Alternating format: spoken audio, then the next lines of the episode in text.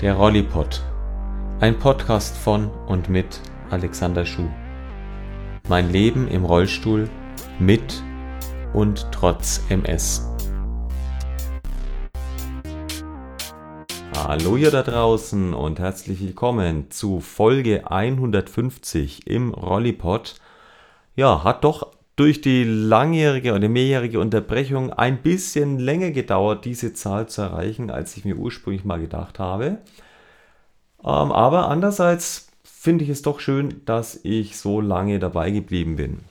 Schön, da bleibe ich gleich bei dem Thema, ist nicht nur das heutige Wetter, sondern auch die Tatsache, dass ich seit ungefähr einer Stunde wieder im Besitz meines völlig rundum erneuerten E-Fix-Rollstuhls bin den ich ja auch unbedingt für die Kreuzfahrt brauche. Da habe ich aber in der letzten Folge schon mal kurz was drüber erzählt. Es war dann doch noch etwas komplizierter in den letzten Wochen, als ich es ursprünglich gedacht hatte. Ursprünglich war ja mein Problem eher, dass ich nicht mehr den Antrieb richtig ordentlich ein- und auskuppeln konnte. Das wurde dann repariert, ähm, zwar nicht mehr rechtzeitig, um mit dem E-Fix zusammen und der Bahn nach Hamburg zu fahren, das war aber nicht so schlimm. Da hatte ich zwar dann keinen Antrieb, aber wir haben uns eh nur in der Elbphilharmonie und dem direkt daran oder äh, daneben gebauten Hotel aufgehalten. Alle anderen Dinge, der Transfer von Bahnhof zum Hotel mit Taxi, war sowieso günstiger ohne den E-Fix. Dann allerdings haben wir uns ziemlich kurz entschlossen, ähm, nach Dresden zu fahren und zwar in der, am letzten Wochenende von Freitag bis Sonntag kam verhältnismäßig kurzfristig. In Dresden gab es nämlich zwei Konzerte ähm, des Mozart-Requiems und eines wunderschönen Psalms von Mendelssohn. Warum wir nach Dresden sind, das Konzert wurde geleitet, zumindest eines der beiden, die wir uns da angehört haben, von einem ehemaligen Winsbacher, der jetzt in Dresden seit ein paar Jahren, seit ein paar Jahren schon Chorleitung studiert. Und der war ein oder ist ein sehr guter bekannter Freund äh, von Manuel. Und nachdem da genügend Interesse auch äh, von Seiten der Winsbacher bestanden hat, hat dieser Chorleiter ein paar Winsbacher in Anführungszeichen eingekauft zur Verstärkung der Männerstimmen. Der Chor an sich bei diesem Konzert bestand aus Sängern der, also aus Studenten der Dresdner Hochschule für Musik. Allerdings waren die Männerstimmen da etwas spärlich besetzt und so fanden dann insgesamt mit ein paar ehemaligen zehn Winsbacher ähm, ihren Platz dort in dem Chor. Manuel war dann zusammen mit ein paar anderen die ganze Faschingsferienwoche dann zum Proben bereits in Dresden und Daniela und, Daniela und ich haben uns dann überzeugen lassen, dass das so ein schönes ähm, Ensemble ist ähm, mit einem wundervollen Klang, dass wir nach Dresden gefahren sind. Freitag und Sonntag waren dann jeweils die beiden Konzerte und es hat sich definitiv gelohnt. Es war wahnsinnig toll, künstlerisch, hochwertig auch die Kirchen, die beiden, in denen diese Konzerte stattfanden, einmal die Lukaskirche und die Martin-Luther-Kirche, beide eben in Dresden, mit einer wahnsinnig tollen Akustik, der Chor und das Orchester. Ja, ich komme einfach schwamme nicht raus, hatten einfach einen wunderbaren Klang und ich habe schon lange nicht mehr solche Glücksgefühle nach einem und während eines Konzerts empfunden wie eben an diesem Wochenende. Also, vielen Dank dafür allen Künstlern, allen Leitern, allen beiden Leitern. Es war grandios. Dresden haben wir dann allerdings Gott sei Dank zunächst wieder auch mit meinem E-Fix bestreiten können, denn wir hatten ja doch dann einiges vor.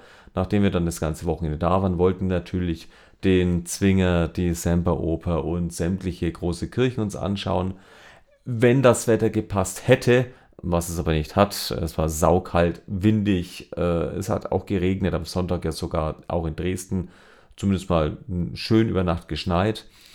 Ähm, hätten wir sogar auch den Dresdner Zoo uns als Option für den Samstag äh, vorgenommen. Nur am Freitag wollten wir dann eben schon ein bisschen rumfahren und bei dem Kopfsteinpflaster hat sich mein linkes Vorderrad verabschiedet. Also ich habe es zwar gefunden, aber das Problem war, die Verankerung und die Schraube war dann defekt und jedes Mal bei jedem Bordstein war ich dann nur noch auf drei Reifen ähm, gestanden oder bin weitergerollt. Daniela musste dann jedes Mal natürlich sich hinknien, halb den Rollstuhl wieder einigermaßen präparieren, sodass sie dann die Fahrten innerhalb der Stadt nur aufs Nötigste beschränkt haben. Also eigentlich nur vom Hotel zum Auto, vom Auto zu den jeweiligen Kirchen und wieder zurück. War ein bisschen schade. Jetzt bin ich dann natürlich schon ganz schön ins Schwitzen gekommen. Jetzt nächste Reparatur dieses Rollstuhls, den ich ja für die Kreuzzeit brauche, was ich in der letzten Folge ja schon kurz gesagt habe. Die Reparatur ging aber dann Gott sei Dank sehr schnell. Also ich habe den Rollstuhl jetzt am Montag abholen lassen von meiner Rollstuhlfirma und heute vor etwa einer Stunde wurde mir der Rollstuhl dann wieder repariert gebracht. Jetzt funktioniert alles und ich kann jetzt ganz entspannt auch in unsere nächste große Tour dann Ostern starten. Ich hoffe, ich schaffe es nicht wieder, bis dahin irgendetwas anderes an dem Ding kaputt zu machen oder festzustellen, dass das Alter, das der Rollstuhl an sich inzwischen erreicht hat, mir nicht wieder irgendeine Stolperfalle beschert. Aber jetzt denke ich mal positiv, jetzt passt alles und ja, jetzt bleibt eigentlich nur noch als einzige ähm, Sache, auf die ich noch warten muss, leider ein bisschen länger, als ich gerne gewartet hätte. Mein neuer Rollstuhl, der lässt leider noch ein bisschen auf sich warten. Aber das wäre jetzt wirklich Jammern auf hohem Niveau. Ich bekomme das Ding ja. Gut, Ding will Weile haben und bis das soweit ist, bis ich den ähm, dann dankbar in Empfang nehmen kann, wird noch ein bisschen Zeit vergehen und sobald es was Neues gibt, werdet ihr es natürlich als erst erfahren. In diesem Sinne, für heute gibt es eigentlich nichts Neues oder Besonderes. Das einzige vielleicht noch, auch Rückgriff auf das letzte Mal. Ich habe euch ja von meinen Querelen mit der Deutschen Bahn erzählt, auch von unseren Beschwerden ähm, bei der Diskriminierungsstelle oder auch direkt bei der Bahn. Leider, aber gut, ich muss sagen, wir haben eigentlich schon eher damit gerechnet, hat sich da nichts weiter ergeben. Es kam jetzt mittlerweile in den letzten paar Wochen keinerlei Stellungnahme von Seiten der Bahn zu dieser Thematik.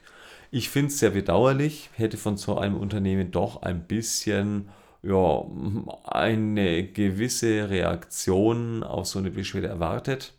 Dem war, dem ist leider bisher nicht so. Auch hier, wenn sich irgendwas Neues ergibt, werde ich das natürlich auch thematisieren.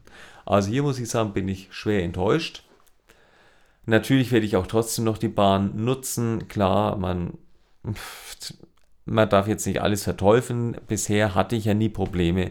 Aber dieser Punkt, Thema Diskriminierung und Aufzwingen äh, von Verbindungen, die nicht gerade vorteilhaft sind, das ist nicht in Ordnung. Das möchte ich nochmal in aller Deutlichkeit sagen. Aber jetzt schauen wir mal positiv in die Zukunft rein. Und ich freue mich aufs nächste Mal und wünsche euch bis dahin natürlich alles Gute. Bleibt gesund und munter.